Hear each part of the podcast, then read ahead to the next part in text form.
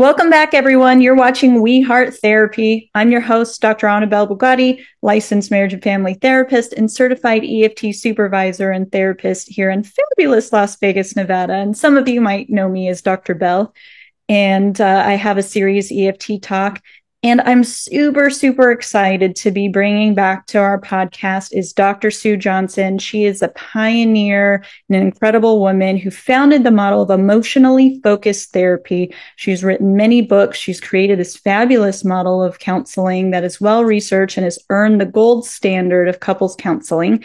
And we're welcoming her back. So if, if you've been watching my channel, you might have seen our interview from a few years ago where we discussed why we would want to use emotionally focused therapy as our model for couples counseling.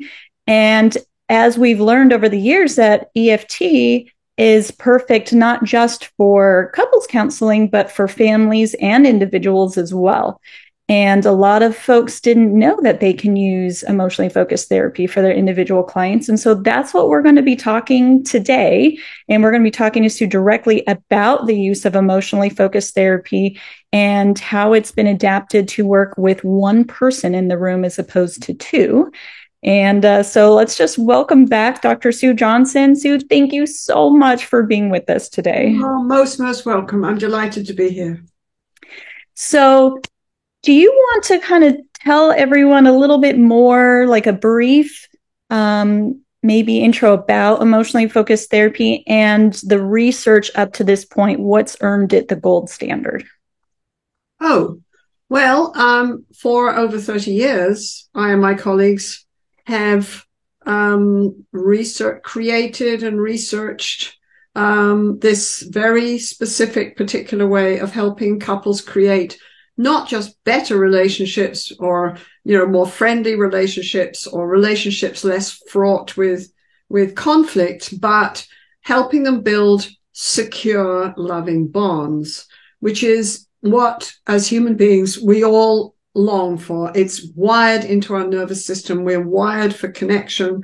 This is what we're we're built to look for to seek to hold on to.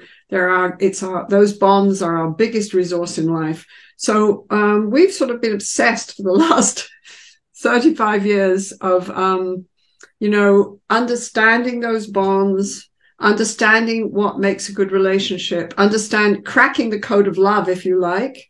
Um, and we've plugged into the work of john bowlby who started all this in the 1950s who looked at the bonds between mothers and infants and um, it wasn't really until the beginning of this century that you were sort of allowed to talk about um, bonds between adults. You know, this was all about mothers and infants. And then um, social psychologists and neuroscientists and clinicians like me started to realize that, wait a minute, um, John Bowlby said that our need for bonds and our desire to bond goes from the cradle to the grave. You know, this doesn't end when you're 12 years old and you become a bit more independent. This need for this safe, intimate connection lasts through your whole life. Let's look at it in adults. And um, we started working with couples in the 1980s and working with emotion and working with helping people talk about their deeper needs and feelings in a way that pulled their partner towards them um, in a way, our clients taught us to do that. We we sat in the room and we listened to our clients, and and EFT comes from observing hundreds of couples get stuck, fight, get caught in distance and disconnection, and then observing how to help them move towards each other, help each other feel safe, and reach for each other, and create these deep bonding conversations um, and so, you know, we've not only we learned from our couples, we now teach it all over the world. We have um, affiliated organizations, 90 affiliated, 91 actually, they keep going up. 91 affiliated organizations all over the world where therapists come together to learn this model of helping couples. And um, uh, I wrote a book for couples called Hold Me Tight, which is I don't know how old, 10 years old now, and it's still selling like crazy. We, and started all kinds of programs for Hold Me Tight to teach to take for couples to do these bonding conversations in their own lives. And all through this time, um, we've also continued to research everything about this intervention, um, everything about its outcome. We have over 20 positive outcome studies. We, I think, we're the only couples intervention that has a positive follow-up studies where the change we can show the changes we make last. Yes, they do. Because once you learn how to have a bonding conversation with your loved one and you both feel safe and precious to each other, you don't forget how to do that. you, it's, it's your brain just holds on to it.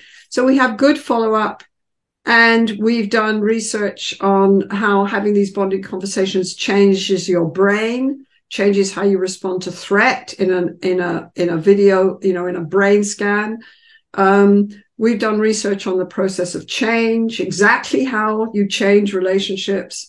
So, you know, at this point, I think it really is fair to say that from a research point of view, um, um, the last 35 years puts us as the gold standard of couples therapy. Um, we know how to create these corrective emotional experiences for couples. We know how to go to the heart of the matter we we're on target. We know how to make a difference, um, and we train therapists all over the world. So EFT at the moment is very well established as a couples therapy. We have an online hold me tight. Um, I always forget what is it? Um, www dot um uh what is it? Hold me tight online. Hold me tight online. People can the video is getting a little old now. We need new couples to come in. The, the clothes look a little bit dated, but basically it's still really a good program. It's used by the US military, by the Canadian military. There's a program by the big hospital in Canada's capital for cardiac couples. And there's still a huge research project going on there to show that it works, not just for couples to be happier and closer, but it works because when you're in a good relationship, you do other things like take care of your health, go to the gym, you're not stressed out of your mind, you remember to take your heart pills, you mm-hmm. so um, it's going to impact their physical health and so it's alive and kicking and doing well. And There's so many good aspects of EFT, and I just want to catch right in this place. Um, so some of the really amazing things that you're saying, Sue, and basically, I also want to highlight what sets EFT and the research on EFT apart as the gold standard from other models that are evidence based is that some of the other evidence models have researched distress and and come up with a, a perceived solution to that problem but not actually tested their solution to see if it does what it says it's supposed to do whereas EFT has. Oh evidence based is a funny phrase. It's thrown around all over the place. Yes. i don't know what it means anymore. Uh, but you're right. Uh, for us, what it means is, well, I tell you, for me, what it means is as a as a, a scientist practitioner, first of all, if you want me to believe what you say, you have to show it to me in a tape. Mm-hmm. If you're just going to stand up and talk about it, that's like talking to me about Snow White and the Seven Dwarfs, as far as I'm concerned. If you can't show, if you don't show what you do, basically, I don't believe you. Mm-hmm. And secondly, you have to show, for me, that this thing that you do, that you can do a proper, rigorous research study and show me that it has actual impact it, rather than just time or something. And if you're not willing to do that, then personally, I think it's naughty to mm-hmm. say that you're evidence based because that phrase doesn't mean anything. And the general public think when I say evidence based that it means that I've got studies. That's not true. It's true for us. Mm-hmm. And we're very proud of it. And um, it's well researched. We've actually researched EFT. It's researched everything. We've yes. even researched whether our trainings make any difference to therapists. Right, right. So we have I mean, on all levels. You know, we've actually researched not just couples distress, but we've researched the model. So you developed emotionally focused therapy and then applied it. And then we studied the interventions and its uses and discovered whether or not the model actually met its goals and its targets in helping to be able to create lasting change and found that it has, which is what sets EFT apart. So we actually know that our model works and how it works and why it works because you've researched the heck out of it. That's right. And I think what's one of the studies that I'm most proud of and that leads into where EFT is now and maybe what we're going to talk about, which is using EFT for individuals who are depressed, anxious, or have PTSD. Um, one of the studies we did was we looked at, we took distressed and insecurely attached couples, couples who said things like, no, I don't trust my partner. No, I don't confide in my partner. No, my partner isn't there for me. No, I don't, I don't know how to reach for my partner or I'd never do that. Or if I reached for my partner, he wouldn't be there. She wouldn't be there um, we took these insecure couples um, who weren't just fighting, but were feeling emotionally isolated, right? Which is very, very painful for human beings. We're built for relationships. And we showed that when we had these bonding conversations, we could create secure, more secure attachment, which means that we could create this deep sense of bonding that has been shown in thousands of studies on attachment over the years literally thousands all over the world, this deep sense of safe connection with another human being and bonding that allows us to thrive and that allows us to know who we are, trust other people, um, that we could create this, this sense of security. And this is an individual variable, right? We looked at couples, we looked at how they interact. Your interactions change, your brain changes we looked but couples are after all made up of two individuals right? exactly but in this study we actually looked at individuals inner sense of deep connection and trust um, whether they could rely on this person and reach whether they could trust this other person with their vulnerability mm-hmm. and reach for this person as a resource and we found that we could and not only that but it stayed and you know some of these research results they blow my mind. I believe in them before we start to do the study, but I'm always prepared to be proved wrong. And they blow my mind when they come out exactly as we expect. This is totally rewarding. But then I don't know how to stand up in the world and say, Hey, everybody, this is really huge. Do you understand what happened here? But, but basically, because we had such impact on individuals' sense of security with themselves and with other people, which we know again from thousands of studies, this sense of inner safety and security impacts your mental health, your physical health, your resilience. Mm-hmm. It, it's um, um, you know it it protects you from depression, from anxiety. From That's attachment science 101. That's attachment science 101. So I became after that study, I became more and more focused on, hmm, hmm. You know what? we've spent all this time uh, doing a few little things like trying to crack the code of love and trying to to show people what a good relationship looked like and how to have one and that's been kind of kept us busy for a while but hmm this is really interesting because all through the years most of my close colleagues and me while we've been doing couples and staring at thousands of tapes of couples and doing all this research we've also been doing individual therapy mm-hmm. a la EFT. Mm-hmm. And we've been working especially with trauma. Mm-hmm. I thought, well, I know everyone does this and I do that, but we never talk about that. Mm-hmm. And and look at this, these amazing and and when I change a, one of the wonderful things about changing a relationship is when you change a relationship in this particular kind of way, the partners start to grow each other. Mm-hmm. They start to the, the the interactions become so safe and so holding and so positive that the individuals start to flower and they become less depressed, less anxious, less, they have less PTSD symptoms. They, and they become happier with themselves. So I thought, well, you know, it's time that we recognize the fact that we have this impact in couples therapy on individuals. We've all been working with individuals for years time we started talking about EFIT, mm-hmm. emotionally focused individual therapy. And of course, we have a study going and it's done, but COVID slowed it all down. So results. Let's, let's talk a little bit about why that is. And I, and I want to make sure to mention too that that in the EFT studies currently, you've also studied EFT with bulimia, PTSD, heart patients. I mean, you've studied the use of EFT a- across a variety of different client presenting issues and demographics. So we know, you know, and again, it comes back to attachment science 101 is that all that attachment is a universal human need. It's a, it's an existential science. And, you know, you've always said, um, all behavior makes sense when understood through the lens of attachment. So basically, attachment is the science about how we human.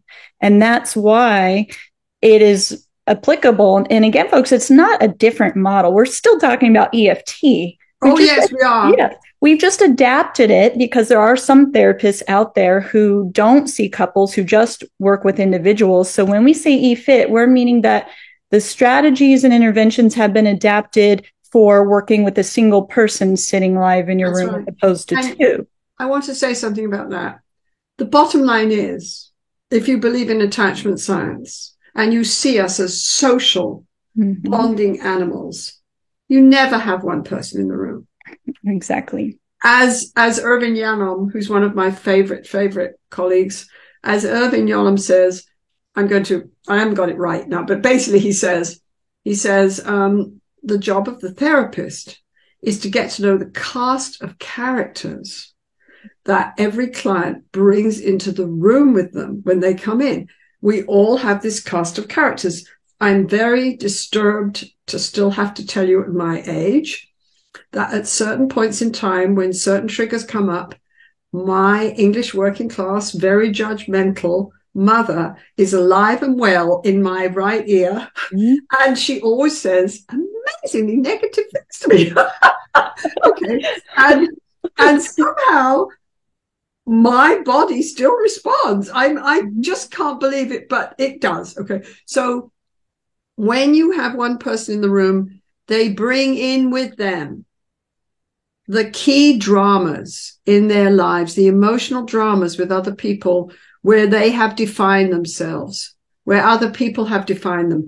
They bring in with them the key dramas where they learn to deal with their emotions when I feel vulnerable, I must shut down. I must shut it. I must close down, shut people out. Or when I feel vulnerable, I must scream and yell and catastrophize. If, if anybody's going to hear me at all, I must, I must scream and yell, right? Or whatever. You know, we learn how to be with ourselves, mm-hmm. how to see ourselves, how to emote, or how to not see ourselves in or not see ourselves in the mode in these dramas. And so your individual clients bring these in with them. So and- let's, let's catch folks up. So while you're talking about our individual clients and the cast of characters, let's do a quick review of Attachment Science 101 as applied to individuals. As you know, you made so many good points in Attachment Science 101, we know attachment is not just the science of bonding. That's like a, a very narrow view. It's the science of how we behave and why we behave, motivation, emotion, how we learn to regulate or not regulate emotion. And attachment is the lens through which we experience reality, how we learn to see ourselves, so develop our self esteem, and right. how we learn to view others around us, whether we see them as trustworthy, reliable, or having a hidden agenda or not to be trusted. And so all of that comes together, though all of those are inextricably tied, which develops again how we feel dictates how we behave. And, you know, so whether we know that people with secure attachment have more ability to regulate their emotions and they're more likely to make good decisions and good behaviors versus those who don't have secure attachment are more likely to be dysregulated and struggle more with the behaviors, having problematic behaviors and coping strategies. And we know anxiety, depression, these are all both emotional processes and and also talk about an interaction process because we know none of these are made in isolation, right? If if anxiety is all about worry, I just say anxiety is a highfalutin word for worry. But at the attachment end of it is when there's a bunch of worry, do we feel like it's all up to me and I don't you feel alone? Yes. No one to lean on and rely on or to trust that I could delegate to. And so I have to carry this all, um, or depression, which I have an EFT video on, pain turned inward that's not shared outward. I, you know, when you really know attachment, I've never come across a client who was clinically depressed that had positive self talk. Again, how we see ourselves that believed they were worthy or lovable. You know, I, am hard pressed to find a client that felt worthy and lovable and and had depression. Oh, um, it's very interesting. Um, one of the, the one of the clients I'm working with right now that I'm using for teaching EFIT, um, she would she has been depressed for years and she uses this label and indeed she actually has about six labels now. It, it can't believe it. Uh, her family doctor seems to change his mind every time he see, he sees her. So she has about six labels all of which don't make any sense to me. And so but when we actually go into the emotion she feels when we slow everything down which we do in EFT with it, whether with couples or families or, or individuals when we slow everything down and we unpack the emotion and we go in there with her, it's very interesting because um, she doesn't like doing that. She says, I don't feel. It's not my thing. Okay. This is what she says to me at the beginning. I say, Oh, I understand. Yeah. But anyway, when we slowly, slowly go in and unpack it, when she starts to walk around it because she feels safe with me and I, I've got a map to these emotions so I can help her walk into them and make sense of them.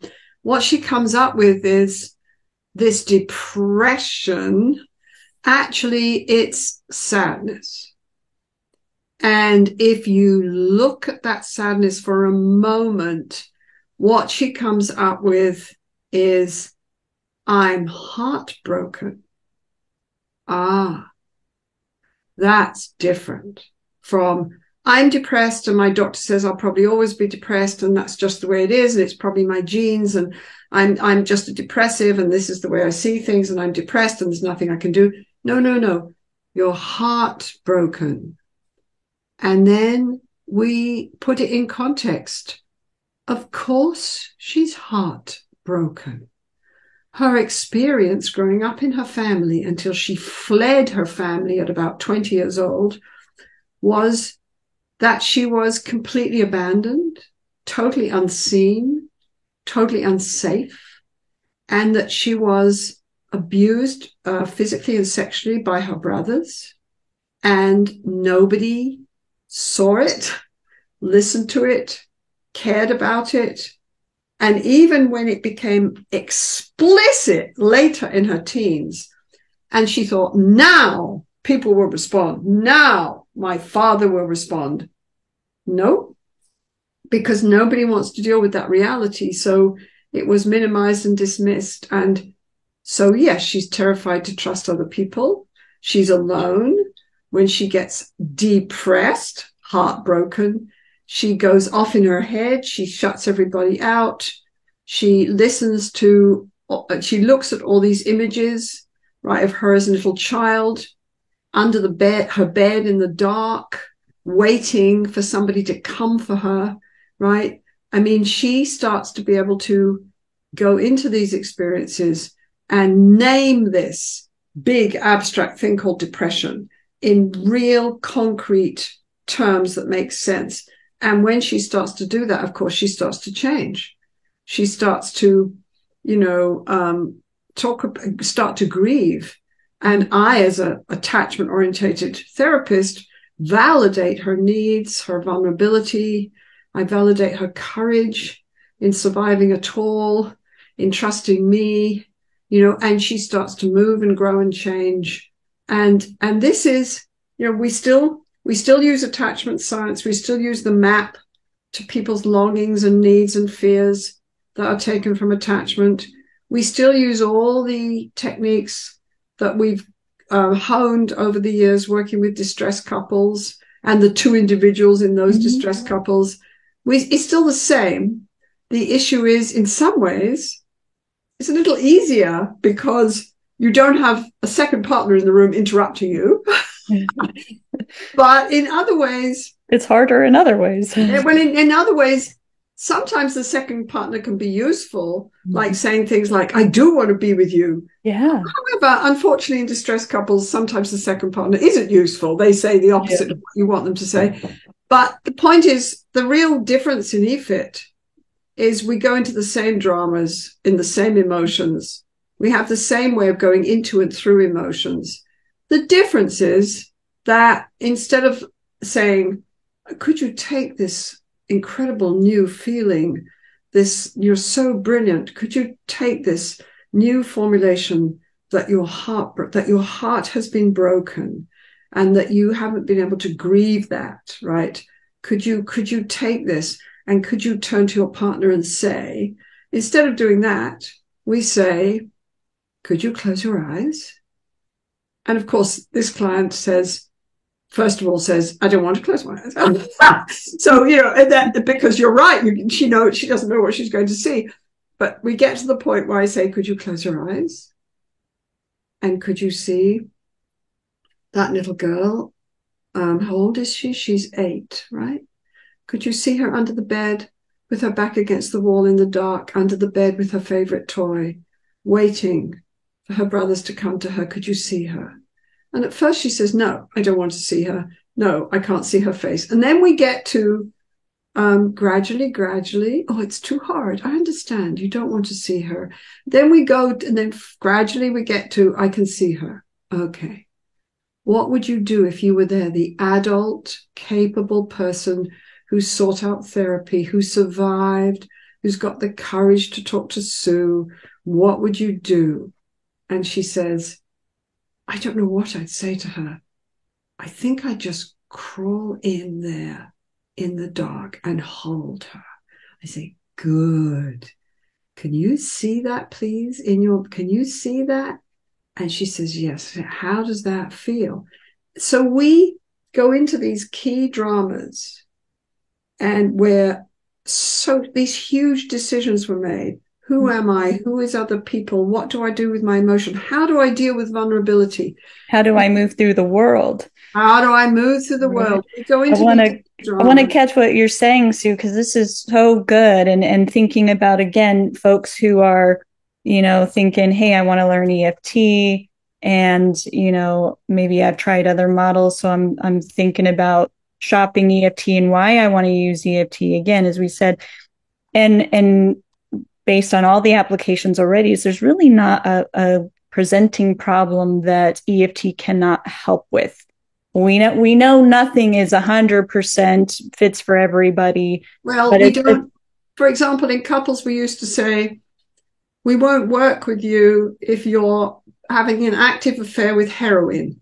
because yeah. it's going to get in the way of uh, we, we we can't compete with that it's going to get in the way of you creating a new relationship with your partner mm. we won't work with you if you're having an active affair with somebody else because we can't help your partner feel safe and, and move towards you. We don't know how to do, we can't do that. But every other kind of couple we worked with, we worked with. Yeah. We, and even still, we oh. were we've ended up even adapting those and saying, well, we can only do a up to a certain level of work where we're going to help talk about how this affair with heroin or another partner happened and what blocks you from ending this affair and all those. Yes, things. we can do that. Yeah. What we can't do is take people through to the whole thing. Right, but, you know, exactly. Exactly. But EFT, again, because attachment is a science about how we human. And I think for folks that that are seeing clients and only one comes in, but they're talking about you know relational problems it seems pretty easy for them to kind of conceptualize. But again i think because our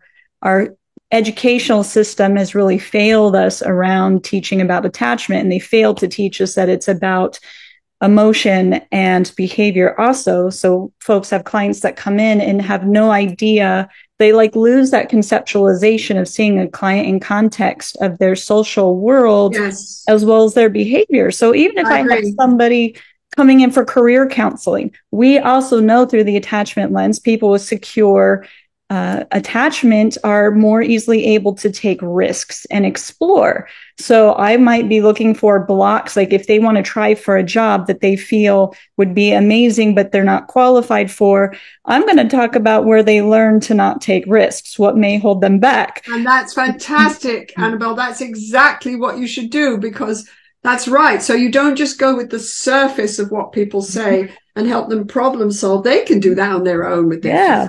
And and, And if they they could go to could, they'd be reading it in a self help book. Yeah, Yeah, they could go to Google for that. They wouldn't Like, need us. But what you look at at is the level underneath that, the process that keeps them stuck, the Yeah. emotional process. I think the real issue is um, that as I watched psychology teaching and therapy teaching evolve in my own country in Canada over the years, you know, it seems to me that we've been inundated with information and everyone feels that now they have to understand statistics and ethics and the brain and down to this but what has slipped through the cracks Mhm. at least in canada is there used to be um, i went through it as a graduate student. I remember resenting having to take it which is really funny because of what i'm going to say now. But you know it was actually very useful. Um, there used to be for the students i used to teach at the university of ottawa a course that just taught about how to be with your client, how to be with people, how to um, connect with them, and how to go underneath that surface level into the Mhm. deeper emotions and look at the whole process instead of getting stuck in the problem. Yeah. There used to be a course on that. It fell through the cracks. It wasn't considered important. Okay, Yeah. I can't remember what the substitute was, Mhm. but you know, it was um it wasn't and I was the only one. I remember the meeting, me saying, um, excuse me, um, sorry, uh uh no, uh isn't this the basis for all the things we do in therapy, people? If we don't know how to help people feel really safe with us and see past their presenting issues and problems, aren't we wasting our time? Nobody wanted to hear it. No, How no, can they take risks? no, Sue, no, Sue, you're, no, Sue, you're just, I was always out of step. In any organization I've ever been in. You were just ahead of the fold, Sue. They weren't Oh, ready for your advancements at the Well, they- time. They didn't see it that way. I assure you, Annabelle, they didn't see it. Well, and Sue, you inspired my book, my book on relentless empathy. I mean, that was your word that you coined, and the whole I book love is, that. is book. I about love that title. Thank you. It's about how to be with clients. It's a whole self of the therapist book. And and my my opinion is that those who struggle who don't like EFTs because they struggle with their own emotions and it's easier to avoid, which, you know, Yes, to each their own, you know, but I I from my experience being a supervisor and a clinician, whether it's clients or su- or uh, clinicians, you know, sometimes folks just don't want to go that deep into their emotions because it brings up what's uncomfortable. And, you know, we, I think society in general is also stoking this is the instant gratification. We just want to move away. We want a band aid, take the quickest, shortest route. So avoidance Well, we're not- much- we're not very good at you know the idea that uh, if somebody comes to see me i start off from curiosity like who are you and i don't mean who are you are you a bank manager i mean how Yeah. do you live your everyday life? What do you do when you're mm-hmm. vulnerable? What do you do if you feel alone? How do you see other people? How do you do you connect with them? Do you reach for them? Mm-hmm. No? Oh what do you do then? Mm-hmm. Like um how do you you know what's what are your what are your fears? What are your needs? What are your longings? What are the longings that you still have that you can't even talk about you know john bowlby says all dysfunction all dysfunction is about frightening alien unacceptable emotions Mhm. and what you do with them, what, what you learn to do with them, which often we do things with them that just keeps us trapped. I deny, Right.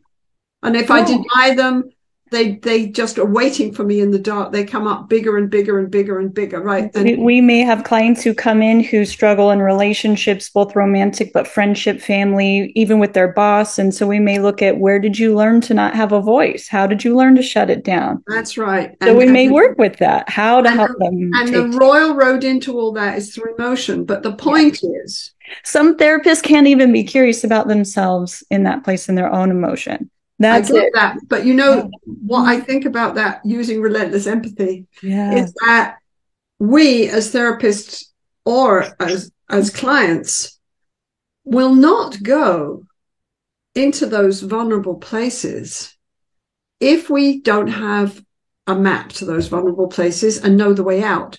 Yeah. And if the therapist doesn't have a map and know the way out, one of the um, the latest book we put out is just this year was a, a primer in emotionally focused mm. individual therapy with Routledge with my wonderful colleague Leanne Campbell.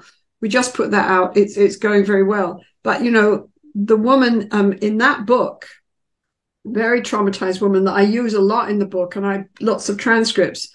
She's very intelligent woman, chronic uh, developmental PTSD.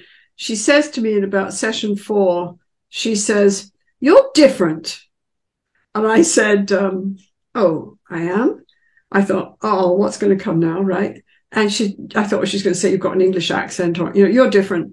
I say, okay, okay, what's different? She said, You're not scared of my pain, are you?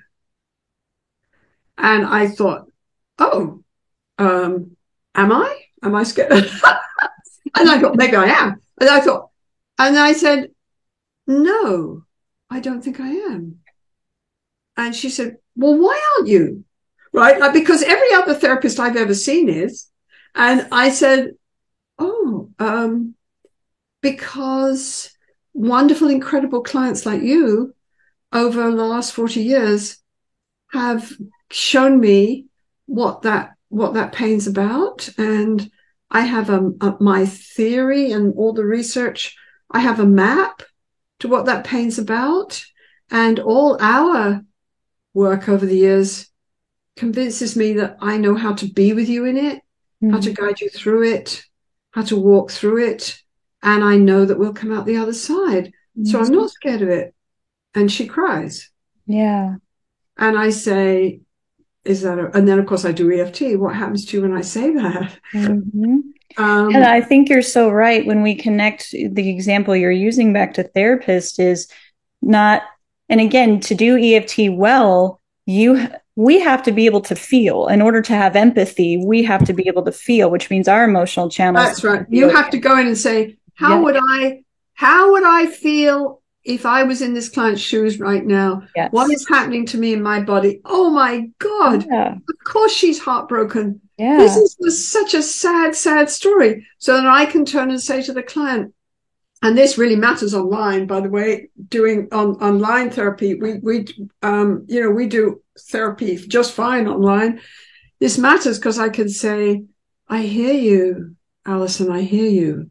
And when you tell me about that little girl under the bed in the dark, I just, it just grabs me here. I, and I, it is sad. It is heartbreaking. Mm-hmm. You were so alone. You were so scared. Nobody was there. And you decided that you had to suffer in silence. This is one of her phrases she uses all the time. We call them handles into her world. Yes. You decided to suffer in silence and part of you is still suffering in silence mm. because you you can't tell the few people in your world that you do maybe think are safe you can't tell them about this heartbreak can you and so you know that that makes my chest ache no wonder your chest aches and then she looks up at the screen and you know sort of does this and mm. drinks uh, her drink five times and and then looks back at me and and says so you feel sad too. So what she's saying, you see me, you see me, and you've helped me make sense of it. And people in in EFIT and in EFT say things like, "Yeah, you got it. Yeah, you're on the money. Mm-hmm. Yeah." And the other thing is, we're fast, we're efficient because we do have this map. So you know, um, but we do have to access. I mean, like we keep saying, EFT is the science of how we human, and to do EFT well, well, attachment is the science about how we human. EFT gives us a map for how to communicate our pain and distress, and reach and ask for what we need, and and so it you can't do great EFT without allowing your own humanity to be touched. And if you've never had a map for yourself, if nobody's ever helped you through those places. And, and I have this self of the therapist piece come up with a lot of EFT um, clinicians that I work with. Um, and similar with my clients, it's like, you know, if I have no map and I go into someone's pain, then it feels like, what's the point? What's the purpose? Because then I'm just alone. So you're just digging up these painful emotions, making me feel them with no good outcome, no love, no, no problem, no, no solution to the problem. And that's so, right. yeah, well, I get that makes sense. No, that's right. And, and, you know, we live in a society that invests heavily in the idea of invincibility Mm-hmm. You know, I'm look at our movies, you know, why is it at this point in history when there's more uncertainty than there has been for ages? Are we obsessed with, um, you know, these movies about super this and super that and, you know, these it totally inhuman, it makes sense, doesn't it? You, you want to hear another irony, Sue, along that continuum is that humans are always trying to find a way to not feel, yet we keep creating movies about robots that we can't imagine not feeling. There's always some ghost in the code where there's a fluke and they have feelings and emotions. yes, that's, that's very, very interesting. I love that's a good point. You know, um, but you know, it's it's so interesting because we have all these therapies out there now. And you know, some recognize emotion more than others, but we have all these therapies out there now. And, you know, people I really respect, you know, people like Peter Levine. I mean, I really respect him. I like him a lot. We like each other. But, you know, I mean, he, we get stuck because he says things like, why don't you just stay with the body? And I say, Peter, emotions are in the body. In, that's the way the body, the body mm-hmm. takes these body sensations and generates something that we call an emotion. Mm-hmm. Why don't you let the natural flow happen? Why don't you go with the emotion? Because mm-hmm. I can show you that works. I can show you on a piece of tape, a change event. I can show you the impact of that change event in statistics three years down the road. Peter, why don't you go with the emotion? And he says, why don't you stay with the body? You know, so it's like we're, we're all trying to get to the same place. It's, well, I don't know if you've noticed too in Canada, you've talked about some of the other models. I notice in the US, and, and I feel like it follows the societal trend is this pressure for instant gratification. So people are looking for models that have a quick fix. And, you know, there's, I, I continually try to help people know that, you know, y- there's no quick fix for humanity. Rome wasn't built in a day. Well, and it's, that's a very interesting point because it turns, depends what you mean by quick the the lady in the primer, and there's lots of transcripts of me working with her in the primer. The lady in the primer had had, from my point of view, chronic complex PTSD uh, all her life. Okay, she'd got to the point where she'd been hospitalized twice for being catatonic. Okay. Um, um, and she had all kinds of life circumstances that fed into that trauma and maintained it through her life. And now at somewhere like 50 years old, she was really everything was, you know, something had to give, right? Something had to change. And, you know, um, and why am I talking about her? What were you saying? Something about you're talking about a quick fix, and you said, "All right." You call so I worked with her. She'd been basically distressed all her life, right? She'd been high functioning in one tiny little area, right? But she'd been distressed all her life, and she was in uh, on some level of PTSD on the scale we gave her she was off the charts on, on all the, the, the, the, measures of PTSD. Okay. Off the charts. In fact, I looked at it. I thought, Oh my goodness me. This is the lady that I'm going to try and use the material for the book. Goodness me. Right. Nevertheless, I worked with her over a year and a bit, maybe not as, maybe a year and a half. We had 40 sessions. Um, and we gave her that scale again she was uh, normal on nearly all of them. And the ones she wasn't normal on, she was just a tiny bit, including dissociation, which she was mm-hmm. off the charts for in the beginning. So it depends what you mean by f- quick fix.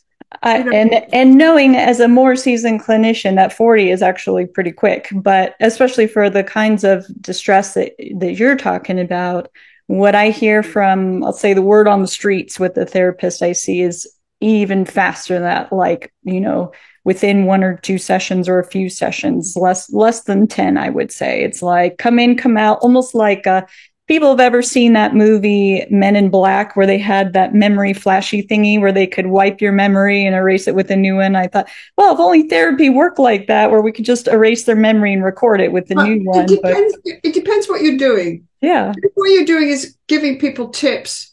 Um, therapy is going to um, be replaced soon by Google robots. So if what you're talking about is giving people tips, like what did I hear the other day from a very famous therapist?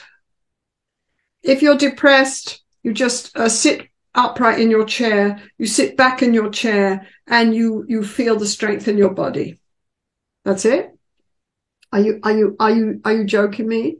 Um, like you you can give people tips, you can give people small little insights mm-hmm. where they feel good for a couple of hours. Mm-hmm. You can you can give people uh, emotional support, you know, in a, in a couple of sessions.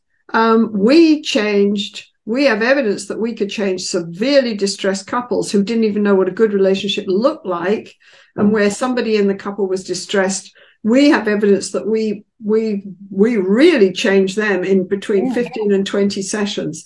But if we work on the emotional level, specifically right. what you're speaking to is because we emotion is in the nervous system and when the er- nervous system is activated when emotion is alive the body hits record and that's what we want is people to start recording new ways of being that's a that lovely state. phrase mm-hmm. can i steal that i like that. of course, that when emotion is alive the body hits record i love that yeah. that's beautiful yes but i think the point is the modern world has you know you're right that we want everything instantly you know um I mean, I ordered a book two days ago from Amazon and it came yesterday morning. I thought, how is that possible? I don't understand. Mm-hmm. But it's kind of gratifying. Oh, look, the book's here. But come on, we're talking about human beings here and we're we're talking about not just solving, you know, super content problems. problems. We're not just making people feel a bit better. We're actually talking about growing human beings. Right. Teaching them coping skills, which you can't just give them like a skill list because we know when emotion comes online, again, old things that have been recorded, when new things haven't been re recorded over it, are going to become activated. And that list of things you just handed them is going to go right out the window. But we used to, I used to love that one.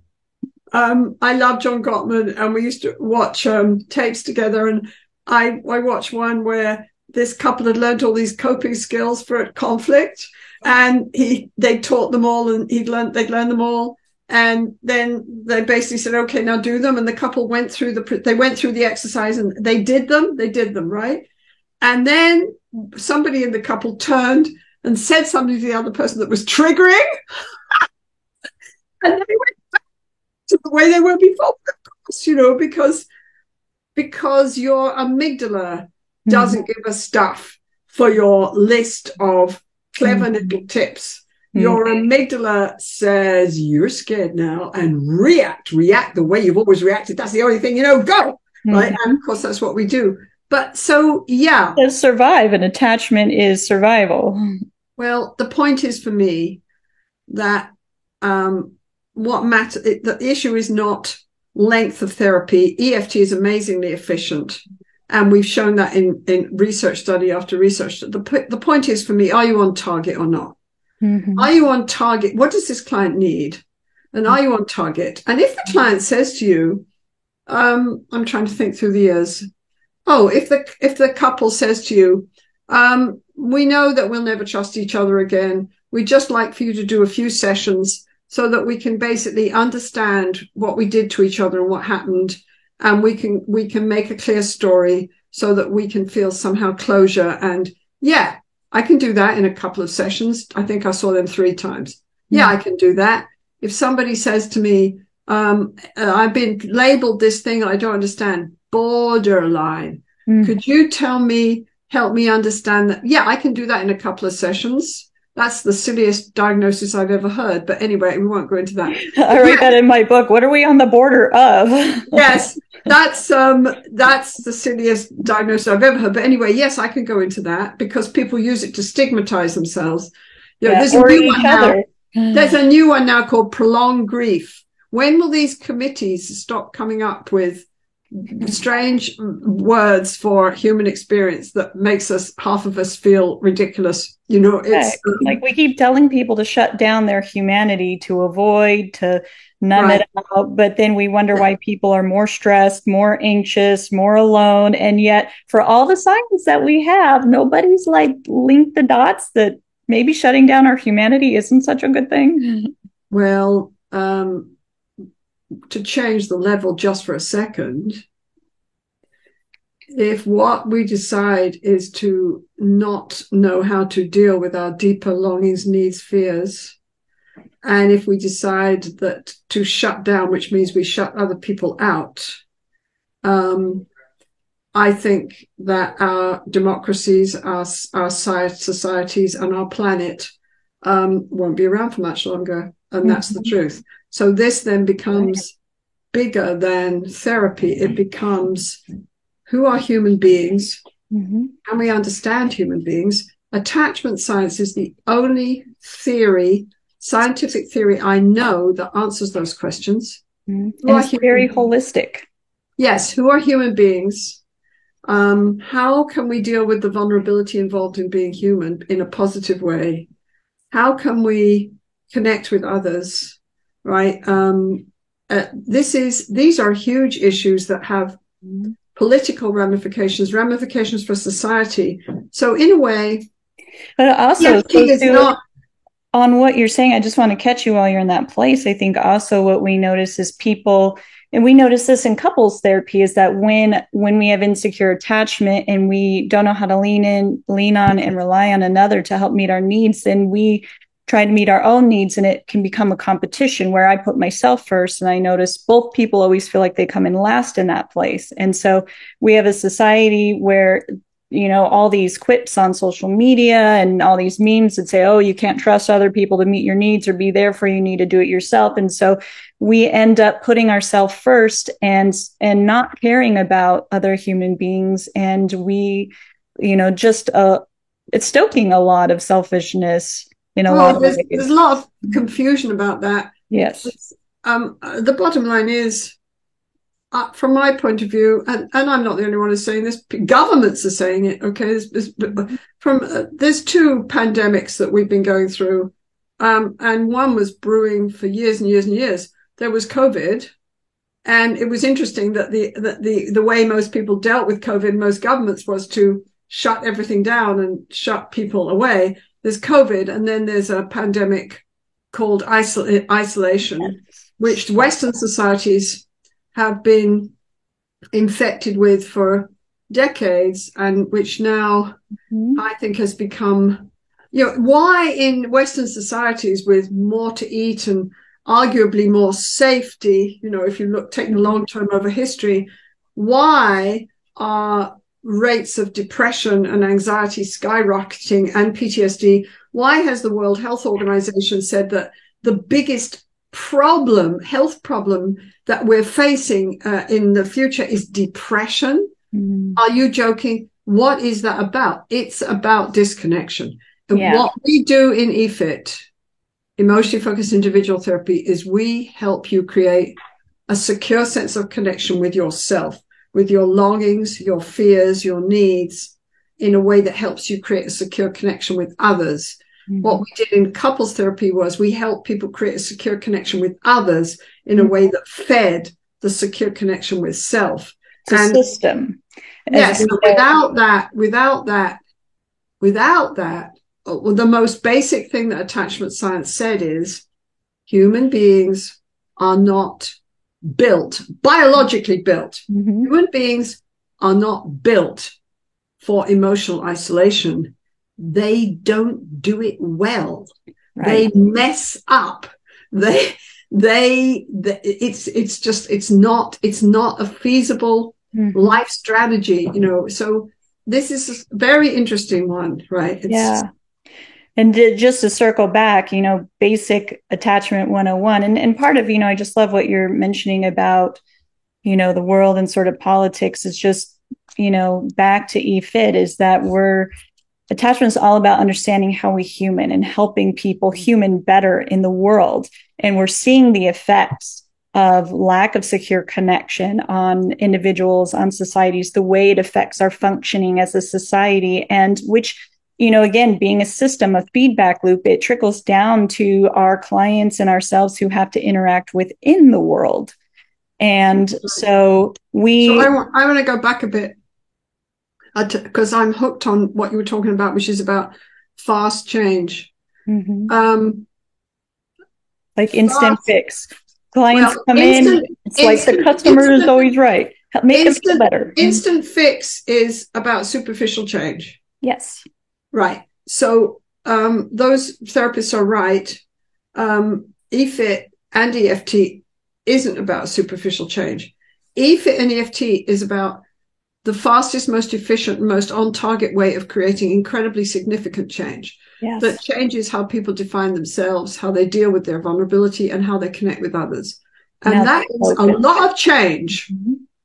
a lot of change, and a lot of significant change to put into 20 hours, 15 hours, yes. even with someone with severe PTSD, 40 hours. That's a lot of change to put into there. So, um, but it depends you if therapy is just about giving advice i honestly do feel that our days are numbered We're, we're going to be you know already every talk show host tells us how to live our lives okay every talk show host and they don't do a very good job of it ah, again oh, they know our, do, look at our depression to, right where our highest right. rates are depression but we keep handing out these quips about how everyone needs to be self-sufficient and we're dismantling well, the no, connection among humans well what i say and people don't like it, I guess. What I say is the only self sufficient human being is a dead human being. Mm-hmm. We are not built for self sufficiency. Right. We are social animals. We are social. Why did we? Even evolutionary science would agree with you there. But why did we? Look at us. We're pathetic. We're naked. We don't have any fur. We don't have long fingernails. Our teeth are useless. I mean, we're like basically weird defenseless animals that developed a big brain you know, why did we ever get to the top of the chain? Well, it used to be, oh, it was our brain, don't you know, it was our brain. But um, now people are saying, no, it was the fact that we learned to communicate with each other and to send signals, and we developed language, and we learned to connect and protect and stay close and work together. That's why we're the top of the evolutionary chain Mm-hmm. Well, and, and you know, the, the animals who do best also do that. Crows, I'm just putting out a story in the next few weeks, which is a fairy story, which is new that I wrote for my granddaughter, which is oh. called Ed, Edgar and Eloise. Oh. It's about all these things. It's about how you define yourself and how you how you deal with your emotions, particularly fear, right? But um, really, um, I was I got caught in it because I read this book on crows on corvids, and how they have this tiny, tiny brain and they can reflect and solve problems and do all these things you just can't imagine a bird doing. And one of the wonderful things about them is they're highly social. They protect each other. They take care of each other. They stay in families for like years and years and years. They mate with one mate. They, they, this is fascinating. So, you know, part of how we've evolved is that we learn to connect and the scary part, I think, about what's happening today in our societies is we fe- it feels like we are propagating disconnection from ourselves and from others at such a rate, and we don't even know what we're doing. You know, what? How are you supposed to feel good about yourself in modern society? You're supposed to stand up in the in the morning and look in the mirror and say, "God, you're wonderful." I'm sorry, this doesn't get you past coffee. This will only last until 9.15. And then the minute you you get a look from somebody else that doesn't look approving, you're stuck. It's right. And I have clients who stand in front of the mirror with their affirmations and they, they say, Oh, I've tried these because I saw it on TikTok. And I was like, And uh, you buying what you're selling? And they're like, No, I don't believe it. you know? well, yeah, that's right. And that and that's great. I love it when my clients say, I don't think so. I, I, I no, I, I've been doing all these exercises, and you see, the issue is some there's some good stuff out there. You know, I mean, mindfulness. You can use mindfulness in the most positive way, and for some people, it's a spiritual exercise. Mm-hmm. For some people, it's anxiety reduction. Great, great, great. right? And if it helps you grow, that's fantastic. And if it helps you connect with the bigger universe, that's fantastic too. You know, we need that, but we also need a psychotherapy right. that can help us grow and connect with ourselves and other people that's on target and effective and goes to the heart of the matter. That's what we need, whether it's EFT for couples or EFT for individuals. Yeah. And that's so just bringing it back. So EFT again, you know, when we say EFIT, we're still talking about the model of emotionally focused therapy. Yes. We say we're we're applying it to individuals because we know just one person is coming into the room and that's who we're working with their with their cast of characters with them. Right, right. And you know, EFT is is non-pathologizing and attachment is the science. It's not just a theory, it's a science through which we understand. So it gives us like x-ray vision to understand on a deeper level the human who comes into our room and why they're stuck. Not because again, we know people with secure attachment are generally able to solve their own problems and don't tend to get stuck. So how did they get stuck? And we don't just want to administer superficial band-aids to get them through the moment. We're trying to change the system. How is it that they got stuck? The process that they arrived at, not being able to make their own decisions, not being able to handle with what's happening. And we learn, we help them learn how to handle their own problems by going through the system and changing the system. So it's a, it's again, it's a system change and rewiring takes time. And we work on the emotional level because we know emotion, it's, it's like that moldable clay where we know that the nervous system is activated and that's where the body hits record. So if they need to do different behaviors, we know from neurological science that we need to work with emotions because you know you can't think logically if you wanted your your prefrontal cortex floods with peptides and shuts down so w- we need to help them work on the emotional level to build new muscle memory so the body can re-record some new strategies there and right. attachment just helps us understand, you know, even if they come in for something not to do with relationship, but you know, human beings again, as as you so aptly mentioned, you know, we don't exist outside of each other. And so, you know, I may have clients that come in with issues and, you know, and a lot of therapists get stuck here and they're like, well, they have no social circle. And so I'm like, hmm, I'm curious, how did this person become so alone in the world that they don't even have family, siblings, uh, aloneness, partner. Aloneness is debilitating. Yeah. That's the truth. Aloneness, yeah. real aloneness. Some people can live alone and they have a cast of char- loving characters in their head. Mm-hmm. They maybe have a relationship with a loving God that I would call mm-hmm. attachment. They can live alone and they're okay. But many, many, many of us, we live in relationships and we're still emotionally alone. Yeah. We, we, and that is problematic. Well, there's a difference between being by yourself and being alone, right? Yes. And attachment has that working model of of self and others. So, you know, like that view of other, we can still relationally soothe by ourselves. It's like a file we access. So, you know, when when a person comes in our room, you know, we're going to be trying to understand what they're bringing to our door through the lens of humanity and how they got stuck and how to help change the system yeah, you know, and how they got stuck. Yes. Not what path, what label of, right. of what not not what these labels say about them. You know, it's right. like you can talk to me about anxiety, and another person can talk to me about anxiety, and they can be totally different phenomena. You know, when when do you feel anxious? What do you do with it? What do you, you know, it's a totally different thing, right? And we can't just coach them into new new moves. Again, this comes back to working on the emotional level. I've seen therapists like, well, you know, I just tell my client, like, you just need to not worry about what your mother thinks and you need to go apply for law school or you need to do this. I'm like, if that worked out already for them, I think they would be doing that. you know, we need to work on the emotional level. We need to get right. into the blocks because that's what's driving the show. So we got to mm-hmm. work on that level and help right. them what would you say our, our goal is to help them be more functional? How would you describe? Oh, we, we're helping people grow. We're helping people connect with themselves, with their needs, their longings, their fears in a way that they're not overwhelmed, that they're in emotional balance. We're helping people grow. And when, when people can have this secure connection with self and with others, we know from all kinds of thousands of studies mm-hmm. that people are resilient, they can make good decisions, they can change their behavior, they can grow. And so this is really significant change. Yes. You know, and that's what we want in EFT.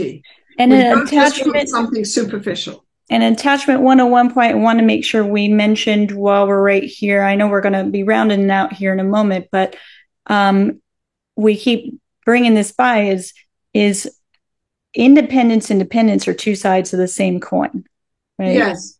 Real, the ability, all the research says, the ability to be truly connected then allows for the ability to be truly separate and independent. What many people call self-sufficiency is self-sufficiency is simply shutting down or trying to shut down your needs, your needs for connection, mm. shutting down your vulnerability and saying, I'm just fine. Thank you very much. And mm. that's very, very fragile. And we know that that does not lead to good mental health and physical health. This, but our society has got very confused about this whole thing about dependence. I think the most useful way to think about it is that um, interdependence, um, all the evidence is that strength does not come, true strength does not come from denying your vulnerability and your need for others. Mhm. The, the ability to reach for others is the biggest resource you have in life. Mhm. True strength does not come from denying that. True strength comes from knowing your vulnerabilities and your longings and your needs and your fears and being able to take control of them, hold them, listen to them, make sense of them, Mhm. and then move out into the world in a balanced way Mhm. where you can get your needs met and, And where you can, you can grow with another person you know and and grow into um, a really full social human being that's true strength not Yeah. you know the, the the people in the movies like what was the big one um um I can't remember. They all merge into each other. You know, the idea of the hero who doesn't need anyone, who goes off and takes down the world all by himself. Mhm. I always used to watch those and they were kind of fun on an action level. And then it reached a point where my clinical brain would go, no, Mhm. no, about now you'd have full blown PTSD symptoms, buddy, Mhm. and you'd be reaching for the bottle or um, having a panic attack or making a terrible decision. Uh, no, no, no, no. So, you know, it's, we got all confused about who we were and dependency and independence. And, and I think attachment can take us through that though. And the more secure attachment we have, the more independent we can be and be willing to take risks and That's it. explore ourselves within it. the world. The strongest people are those who have a real deep sense of security with themselves and with others, right? And Um, from the neurological science, we know being able to access the emotional comfort of of that loving, secure other, even if they're not physically with us, whether they are with us or not, still can have the same effect where it releases that pain blocking chemicals. Look, folks, some problems can't be solved. They just have to play themselves out. But with that secure connection, even neurological science says that connection and attachment can change how a person's physiological body experiences pain as it goes through. That's right. So I think we we've covered the whole universe, politics, attachment, and EFT pretty well, uh, Dr. Yes. Bell. So Yes. maybe we should we should So- wrap this one up. Yeah. So, so if you want to let folks know where can they learn more about EFIT, EFT for individuals, where can they sign up to take a training? Um, you can go to our ICEEFT site,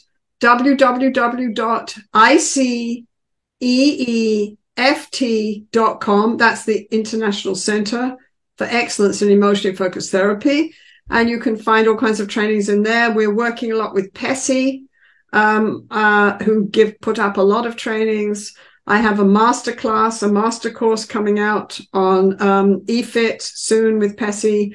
We have um, trainings on our site and on the PESI site. We have EFIT levels one and two with my wonderful colleague Leanne Campbell. Um, you can look at, you can go on our ICEEFT site and see other trainers giving trainings in EFIT and in EFT. You can join one of your e- EFT communities where there's um, all kinds of them. They might have one in your hometown where you can talk to other colleagues and look at tapes and listening, listen to, you know, to each other about how to learn to do EFT. There's, you can get the primer in emotionally focused individual therapy. There's a lot of stuff out there. Um, and, and more is coming. You know, recently we've been teaching with PESI, for example, there's an EFIT with grief.